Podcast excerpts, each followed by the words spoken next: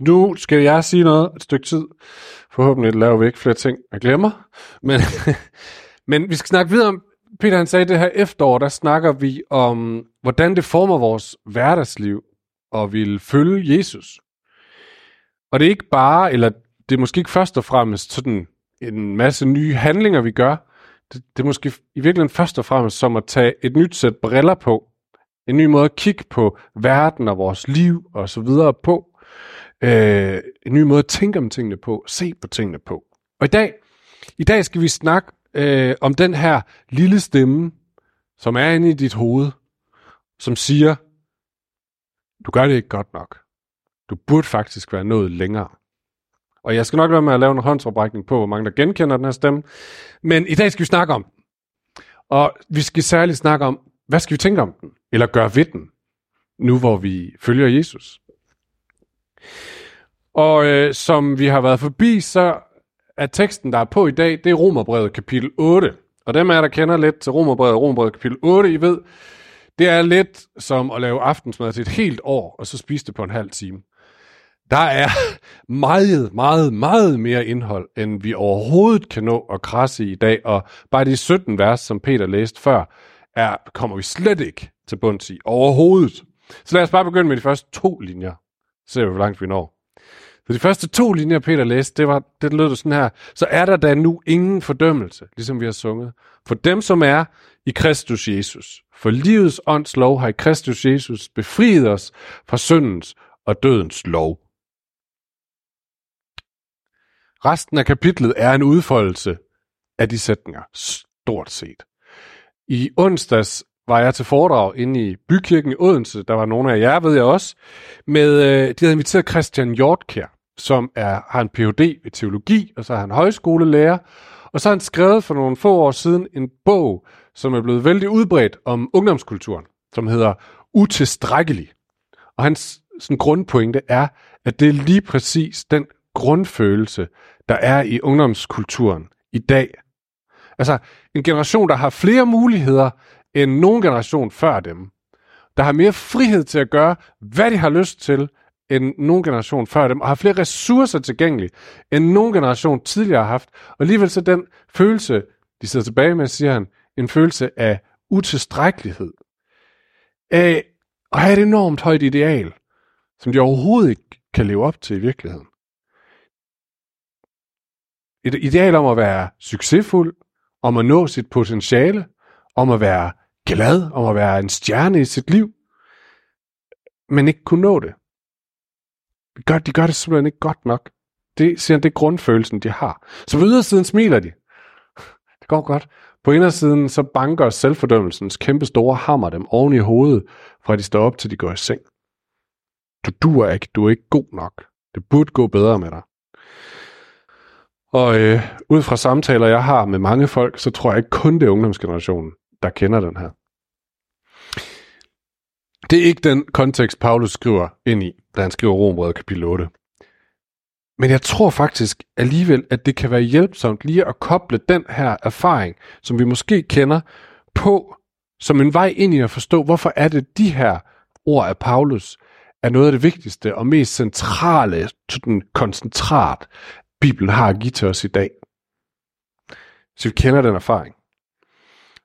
Så Paulus læser øh, at at romerbrevet her, kendte helt sikkert til det at have en eller anden forventning, en eller anden standard, noget man skulle leve op til. Så en stor del af menigheden var jøder. De var vokset op med Guds lov, som var den ramme, Gud havde givet til livet. Da Israels folk gik ud af Ægypten igennem ørken, så fik de de 10 bud og en masse andet, som ligesom var den ramme for det gode liv, som Gud havde givet dem, og særligt farisæerne, som vi møder i evangelierne, var vældig, vældig optaget af ligesom at, at lære folket at, at leve op til den her ramme. Overhold nu den her lov. Pas nu jeres liv ind, så det, så det, så det lever op til det. Fordi så kan det være, at vi igen bliver værdige til, at Gud han kommer og flytter ind hos os. Øh, og meget af det, Paulus han skriver i Romerbrevet og andre steder, det er til folk, der har en erfaring med at have den her lov, det her ideal, den her standard, og forsøge at leve op til med sit liv. Så var en anden del af menigheden var hedninger, altså folk, der ikke var jøder fra fødslen, og de skulle nu forholde sig til at være en del af den her gruppe, hvor man havde Guds lov på en eller anden måde, og derudover havde de også helt sikkert en hel masse kulturelle normer og koder og standarder og forventninger med sig ind øh, i livet. Så de kendte til at stå over for nogle Guds tårnhøje standarder og skulle leve op til og kendt fornemmelsen af ikke at gøre det godt nok. Gør det modsatte af det, man egentlig ville. Og for lige at gå tilbage til hverdagen, så, så sagde ham Christian Hjortkær, at i dag, så er det heldigvis lykkedes os at afskaffe Gud som dommer. Det er vi ligesom kommet af med. Det betyder bare, sagde han, at så står vi så tilbage over for vores indre dommer. Tillykke, sagde han. Fordi den dom kan vi næsten være endnu hårdere en gang imellem.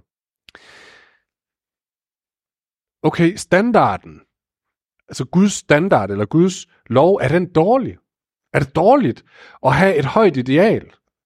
Nej, overhovedet ikke. Alt i Guds lov er godt. Salme 119, det længste kapitel i, i Bibelen, i det gamle testamente, er en lang lovprisning, 150 vers om, hvor god Guds lov er. Han siger, det er ligesom en lygte for min fod, når det er mørkt, eller et lys på min sti igennem en mørk skov. Så den er jo god.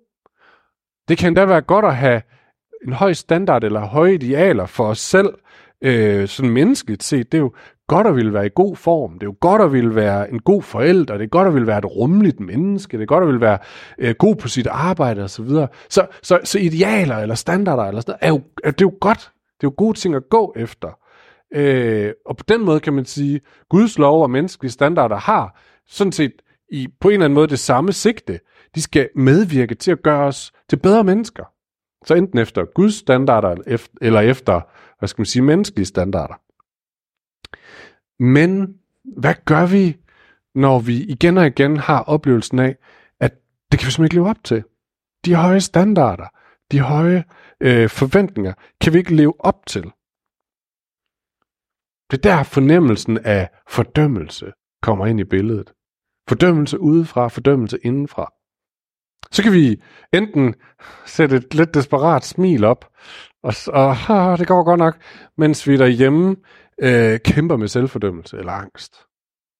Eller vi kan gøre som en artikel, jeg tror det var i TV2, jeg læste i den her uge, en kvinde, som havde været vokset op i Jehovas vidner, hvor der også er en høj standard, men havde brudt med det, og så var hun gået ud, og så var hun blevet stripper. Fordi det er jo det modsatte, at sige, så skråt op med alle de regler, så bryder jeg bare dem alle sammen, for de er åndssvage. Der er ligesom de to muligheder. Enten kæmpe med at ikke kunne leve op til dem, og bare have det konstant dårligt, øh, eller bryde dem alle sammen og sige, jeg rend mig, jeg gider dem ikke. Eller vi kan gøre som, lyt til det, Paulus han siger her. Han siger, så er der ingen fordømmelse for den, som er i Kristus Jesus. Så er der ingen fordømmelse. Og det er jo en fantastisk nyhed for den, som kender fordømmelsen og selvfordømmelsen. Prøv at forestille dig det, at være helt mast i selvfordømmelsen og få at vide, på her, der er et sted, hvor du kan slippe for den stemme. Der er et sted, hvor du kan slippe for at have den her hammer, enten fra dig selv eller udefra. Der er et sted, hvor du kan blive fri for frygten, for blikke, for dom, for gennemskuelse. Tænk og høre det. Det er sådan næsten et glimt. Jeg, jeg hørte på et tidspunkt en, en børnepsykolog, der sagde, han havde sådan et trick, han sagde til børn, jeg har en tryllestav her. Nu må du låne den. Og så skal du fortælle mig, hvis du med et sving kunne ændre én ting i dit liv, hvad skulle det så være? Og jeg tænker, at nogen vil sige, hvis jeg kunne slippe for den her fornemmelse af ikke at være god nok, ikke at gøre det godt nok, den her selvfornemmelse, hvis jeg kunne slippe for det bare en dag, så var det det, jeg ville trylle frem. Så det er jo et glimt fra paradisets kyst, øh, Paulus kommer her. Han siger, der er ingen fordømmelse for den, som er i Kristus Jesus. Spørgsmålet er bare, er det et fata morgana? Altså er det sådan noget, nej, halleluja, det lyder flot. Fordi det er jo enormt befriende, sådan cirka 10 minutter, indtil jeg opdager, men jeg lever jo stadigvæk ikke op til nogen standard. Jeg, blev, altså, jeg gør stadigvæk de dumme ting, eller jeg gør det stadigvæk ikke så godt, som jeg ville. Øh, det, ingenting har ændret sig. Jeg, jeg troede, alt ville ændre sig, men jeg er jo stadigvæk bare mig. Så er det bare sådan en hurra-tale, Paulus holder her, eller hvad er det for noget? Det her, vi skal bruge resten af vores tid øh, i den her prædiken i dag. Mellem Paulus' budskab om, der er ingen fordømt, og erfaringen af fordømmelse. Fordi det er der, vi lever vores liv som kristne, som efterfølgere af Jesus i dag. Mellem budskabet om, der er ingen fordømmelse, og erfaringen af fordømmelse. Øh, og jeg beklager på forhånd, for det bliver sådan lidt grundigere troslærer, det her. Det er sådan lidt mere indføring, og det er simpelthen fordi, vi kan ikke bygge vores kristenliv alene på sådan gode fornemmelser og indskydelser. En gang så skal vi lige have noget robrød, nogle, nogle, øh, nogle mursten i fundamentet. Og det skal vi altså lige arbejde lidt på i dag. Så, det håber I med på. Ellers må I jo læse det undervejs. Paulsen introduceres for et begrebspar, som han bruger meget krudt på. Nemlig begrebsparet ånden og kødet. Ånden og kødet. Og i min forberedelse, så printede jeg øh, romerne 8 ud, og I kan næsten ikke se det. Og så lavede jeg sådan lidt pædagogisk arbejde til mig selv. Så jeg farvede med farver, der var der stod ånden, og der var der stod kødet. Kødet er grøn, ånden er lilla. Øh, det var de farver, jeg havde. Det skal I ikke lægge mere symbolsk i. Men, øh, men i det her stykke, i, i, hvad hedder det, i de første 27 vers, der snakker Paulus om helgen og ånden 21 gange. Og i de første bare 14 vers, nej 13 vers, der taler Paulus om kødet 12 gange. Så ånden og kødet, det er det, hele det her romerbrev kapitel 8 er sovset ind i, det her begrebspar, ånden og kødet. Så det er det, vi skal snakke om nu, ånden og kødet. Øhm, lad os begynde med kødet. Lad os begynde med kødet. Når, når det ikke lykkes Guds lov, Guds standarder, at forbedre os, altså det, at vi får at vide, det er sådan her, det skal være, når det ikke lykkes at forbedre os, så skyldes det kødet siger Paulus. Så er det på grund af kødet, og det er ikke en eller anden klimahets mod kødspiser, det her. Kødet er for Paulus et sprog om, at der er noget i mig. Der er noget i mig, som er vendt væk fra Gud. Som er vendt væk fra at gøre det, som er godt. Der er noget i mig, som bare har modstand mod alt, som er godt. Paulus kaldte også gamle Adam en gang imellem. Gamle Adam. Han bor derinde. Og det er det er ikke tung teologi. Det er bare menneskelig erfaring.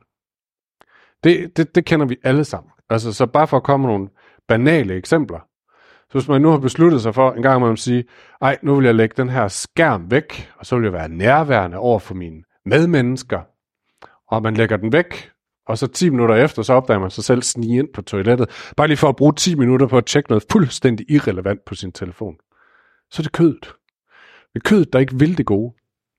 Eller hvis jeg har besluttet mig for, at jeg vil være et mere gavmildt menneske med de ressourcer, jeg har fået, og så ringer Røde Kors på døren, og først så overvejer du, om du kan gemme dig og se, så de ikke tror, du er der. Eller, og hvis du kommer ud, så får du fisket 5 kroner op af pungen.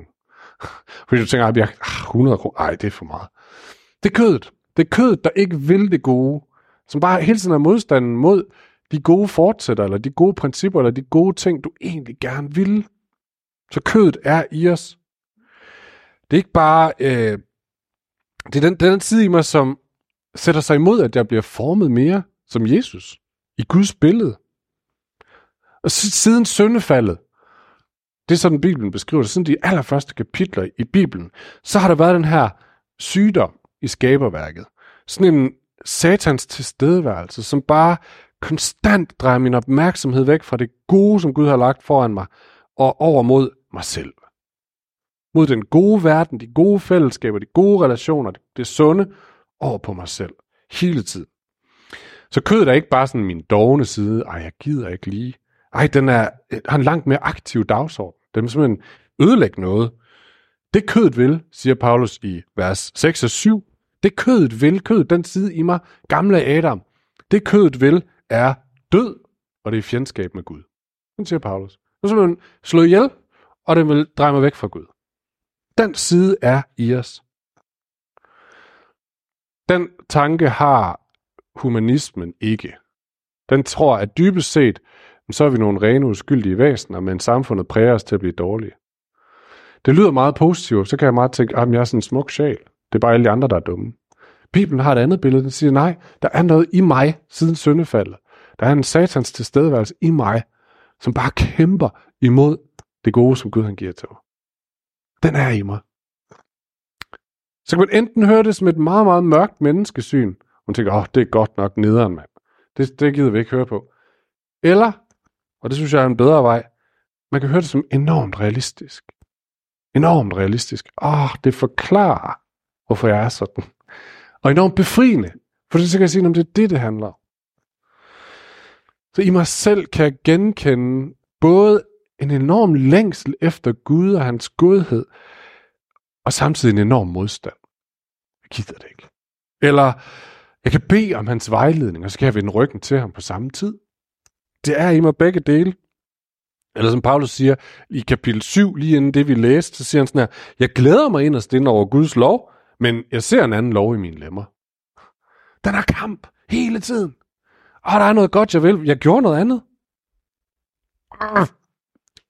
Hvem skal fri mig fra dette dødsens læme, siger Paulus. Jeg synes, det, det, det, det er et menneskesyn, øh, som er afslørende, det er forklarende, det er befriende, og det er mega frustrerende, at det skal være på den måde. Så hvad gør vi det? Så hvad gør vi det? Kødet er i os, så selvom der ikke er nogen fordømmelse, så der er noget i mig, som hele tiden vil det, som ikke giver mening.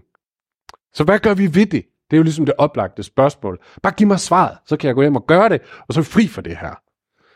Problemet er, at det kan vi ikke. Folk har stillet deres spørgsmål i tusindvis af år. Jeg kan ikke gøre noget ved det. Så hvis, og hvis nogen siger, at det kan de, jeg kan bare komme af med det syndige i mig, så tro dem ikke. Det er i hvert fald Paulus erfaring. Det er lidt, og jeg ved ikke, om det her billede fungerer, men jeg tænkte på det derhjemme, og nu prøver jeg det af. så må I sige til mig bagefter, hvis ikke det fungerer, hvis det er for meget. Det er sådan lidt ligesom at gå hen til en baby, der sidder ved spisebordet. Dem her, der har børn, I kender billedet. Et baby, der sidder ved spisebordet og virkelig har svinet med maden. Eller som min svigermor vil sige, har kjæset med maden. Så I ved, det er det der ind i ørerne, op i håret, rundt i øjnene, og sidder der med mad over det hele, og desuden også har skidt i blæen. Og så gå hen til barnet og sige, kig ind i øjnene og sige, Nå, hvad vil du gøre ved det? Men svaret er selvfølgelig ingenting. For det kan barnet ikke. Det kan barnet ikke. Det er det samme med vores liv. Når hvad vil du gøre ved det, at dit, dit liv er noget rod, og at du øh, alligevel aldrig gør det gode, som du ville. Du altid gør noget forkert, eller aldrig gør det godt nok. Hvad vil du gøre ved det? Det kan jeg ikke gøre noget ved. Bortset fra, det burde jeg måske nok, for jeg er ikke en uskyldig baby. Jeg er et voksent menneske. Jeg burde kunne tage ansvar for mine handlinger. Men, men det kan jeg ikke. Jeg har kjæset med livet, så at sige. Så spørgsmålet er ikke rigtigt, men hvad gør du ved det? Fordi det, det, det har ligesom udtømt sine muligheder. Det kan, det kan jeg ikke. Jeg har prøvet. Spørgsmålet er så, nå, men hvad gør Gud så ved det?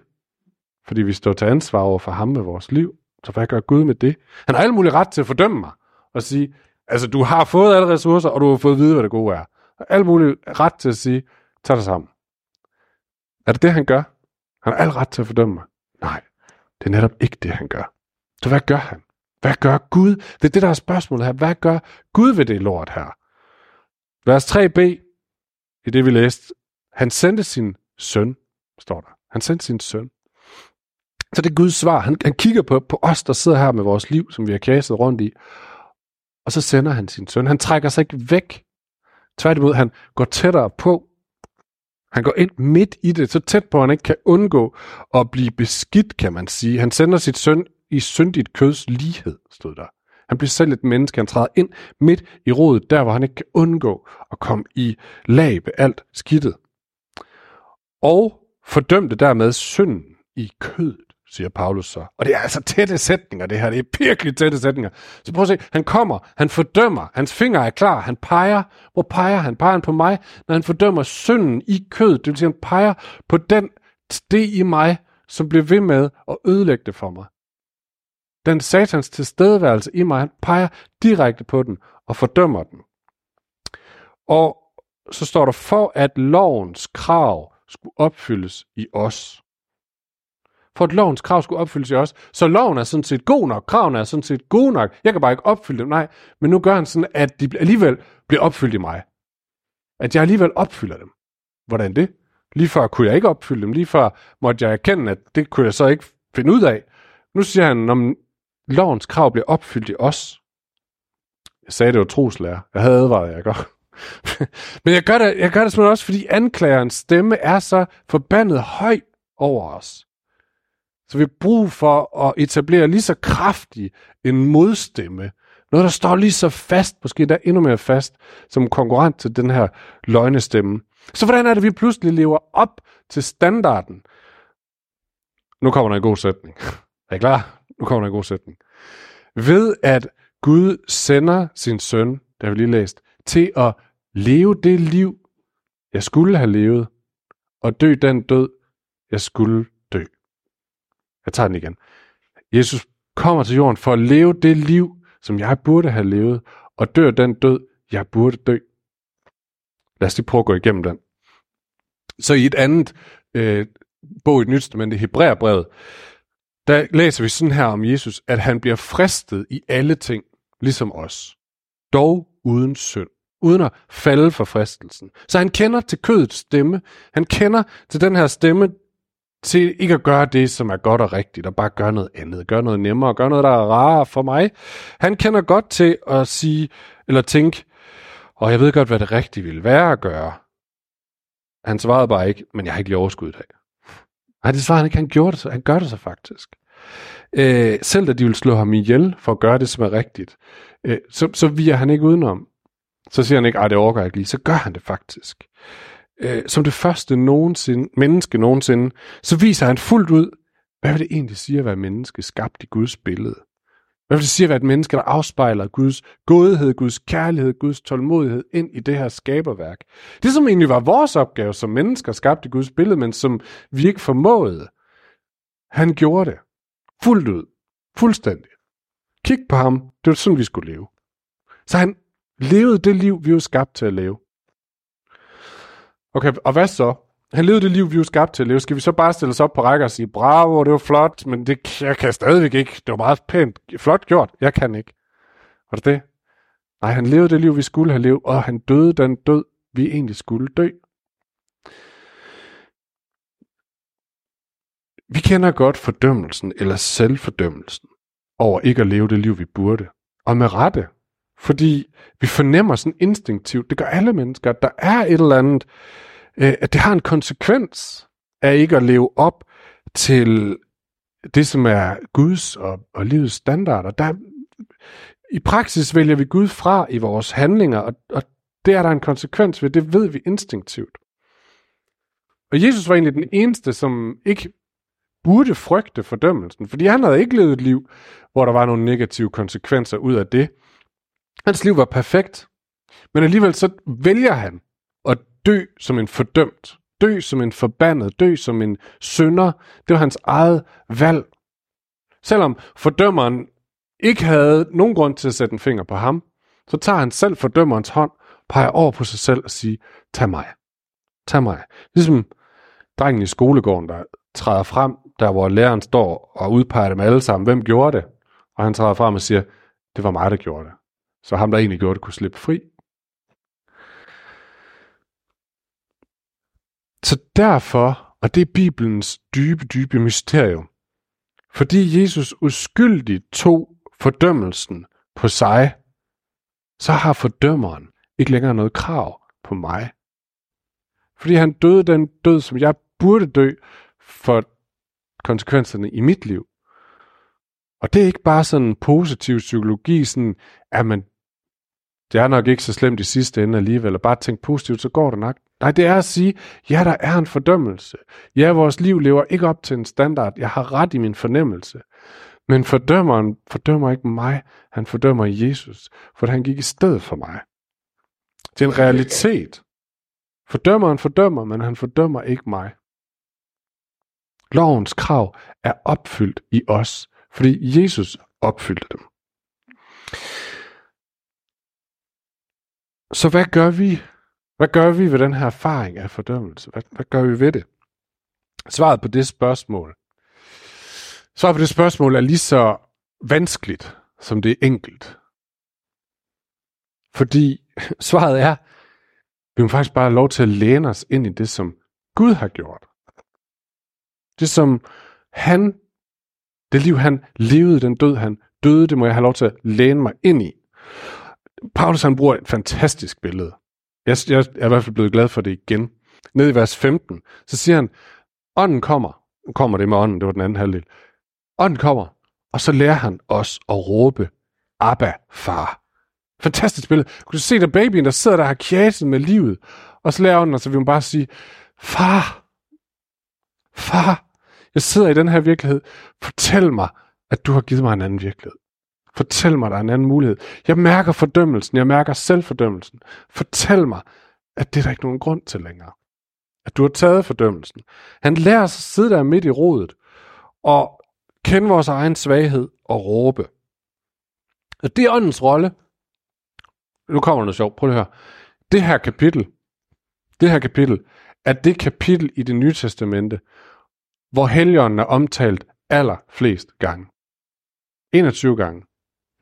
Og så ville nogle af os, sådan småkarismatiske typer, nok have forventet, at så var det det kapitel med flest sådan uddrivelser og vilde følelser og manifestationer af ånden og helbredelser og alt muligt andet kæmpestort cirkus. Det er det faktisk ikke. I kan selv gå hjem og nærlæse Romerne 8, øh, fordi Helligåndens rolle hele vejen igennem her, det er simpelthen at hjælpe os med at fatte det, som Gud har gjort for os. Det, som er vores virkelighed nu. Til os, der står midt imellem budskabet om, at der er ikke nogen fordømmelse, og kender til fordømmelsen over vores liv alligevel, så er åndens rolle at komme og fortælle os, hvad der er vores virkelighed, at der ikke er nogen fordømmelse. Og begynde at leve det ud, så vi lever ind i den virkelighed. Øhm, og hjælpe os til det er måske sådan lidt et svagt ord. Det lyder som sådan en stiliserende pædagog. Nu skal du se, lille Hans, nu skal jeg vise dig. Nej, jeg vil, jeg vil hellere oversætte det med kæmpe for. Altså han kæmper for, at vi fatter, at vi er blevet flyttet fra mørket og over i lyset. At der er ikke nogen fordømmelse længere. Det kæmper han os for. Kæmper imod de løgne, som trækker os væk fra Gud. Kæmper imod kødet i os. Kæmper for vores hjerte sat en lille smule på spidsen, det, det kan misforstås, det skal det ikke. Sat en lille smule på spidsen, så øh, er vores opgave ikke at stoppe med at synde. Det er vores opgave at stoppe med at synde. Det er vores opgave at arbejde sammen med Helligånden om det, som Helligånden har gang i i os. Og minde os om, hvem Gud er, hvem vi selv er, hvad Gud har skabt for en virkelighed til os og i os og igennem os. Og så mister synden sin kraft og sin tiltrækning på os.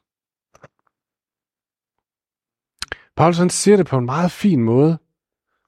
Han siger sådan her, Brødre, så skylder I da ikke længere af kødet og leve i lydighed mod det. Han siger ikke, så nu kan I godt se, nu skal I stoppe med at synde. Han siger, brødre, I skylder faktisk ikke kødet og leve i lydighed mod det. Øh, og jeg kom på et billede, måske er det dårligt igen, men det minder også lidt om en eller anden, forestil en, en lille fyr, som er kommet i lommen på en kæmpe stor rocker. Og en stor, fed, grim rocker. Øh, måske vi kan, sige, vi kan sige, at han skylder ham penge eller sådan noget der.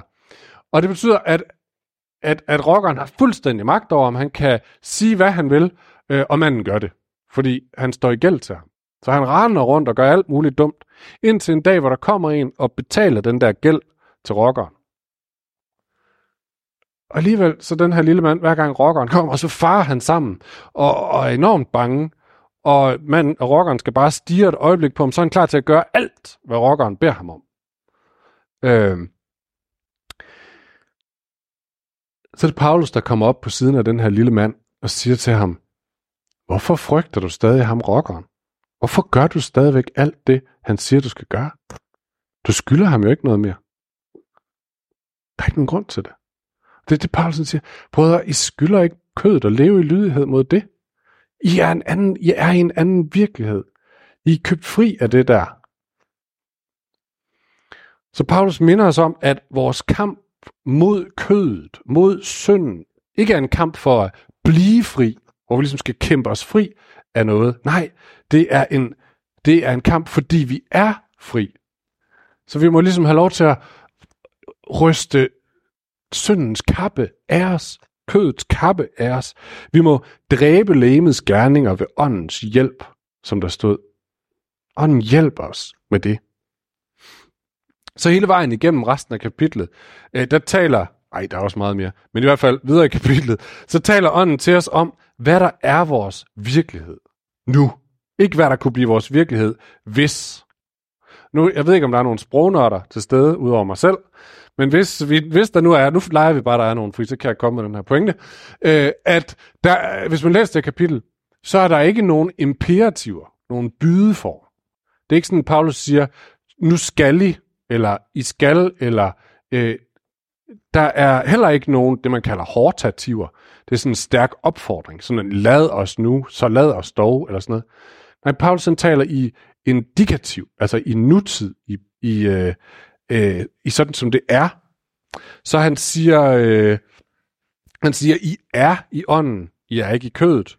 I Kristus er i jer, hans ånd bor i jer, I har fået den ånd, der giver barnekår. Vi er Guds børn og arvinger, og så videre, så videre, så videre. Så han taler ikke om, hvis så i så fald, eller nu må I tage jer sammen, således at, han siger, det her det er virkeligheden. I er Guds børn.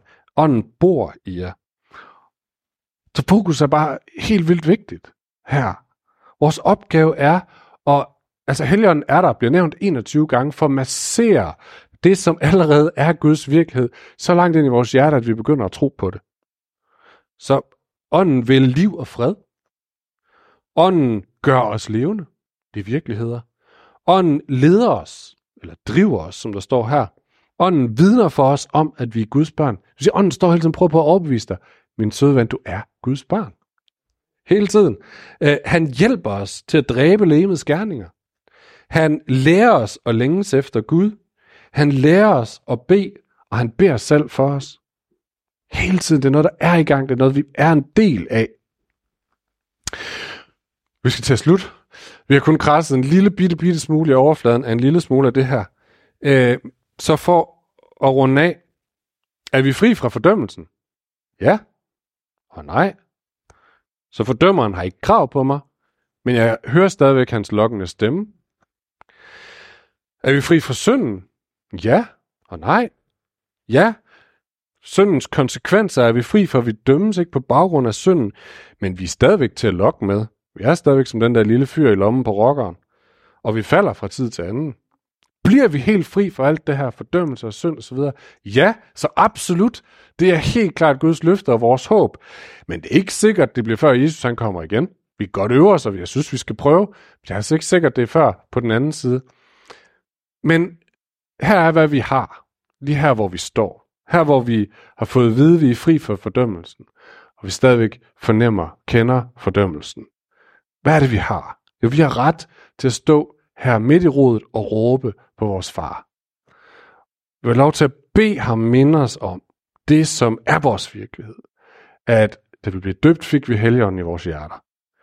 Han råber helligånden sammen med vores ånd, sammen med os, om at vi må forstå det her, om at vi må ture tro det her, om at vi må kunne leve ud af det her, om at vi ikke skal jagte alt det øh, og ikke at bukke under for fordømmelsen, men vi må tro det. Vi har ret til at stille os sammen her med brødre og søstre og minde hinanden om og os selv om, det er det her, der er vores liv. Alt det andet løgn passer ikke. vi har ret til at lægge hænderne på hinanden, som de gør ned til forbøn lige om lidt, og beder om, at Helligånden gør det, som kun han kan gøre. Dæmpe løgnen stemmer i os, og gør Jesus smukkere for os, og leder os ud i et liv, hvor det er foretegnet. Så lad os rejse os op og bede sammen her til sidst.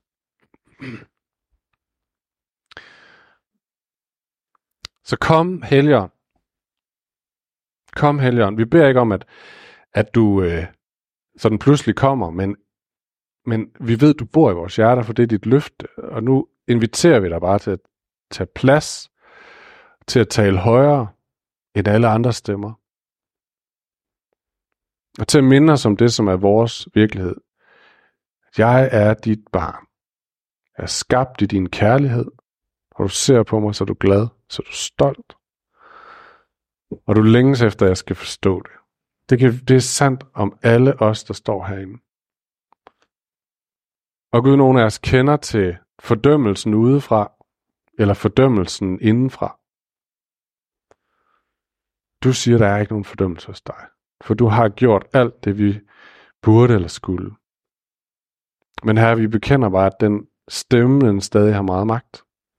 Så kom og fortæl os om det, som er din virkelighed. Kom, Helligånd. Og Gud, jeg har også lyst til at bede dig for vores samfund og vores verden, hvor øh, Jagten på anerkendelse og frygten for fordømmelse styrer så forfærdeligt meget. Gud lad flere mennesker opdage, at hos dig der er der anerkendelse og ingen fordømmelse. Her gør det i os, så det her fællesskab bliver et fordømmelses frit fællesskab, hvor vi i stedet opmuntrer det, som du gør, og jagter det, som du gør. Og jagter det, som du gør i vores eget liv, så vi kæmper mod synden med din kraft, så vi går efter at ligne dig mere. Kom, Helligånd. Amen.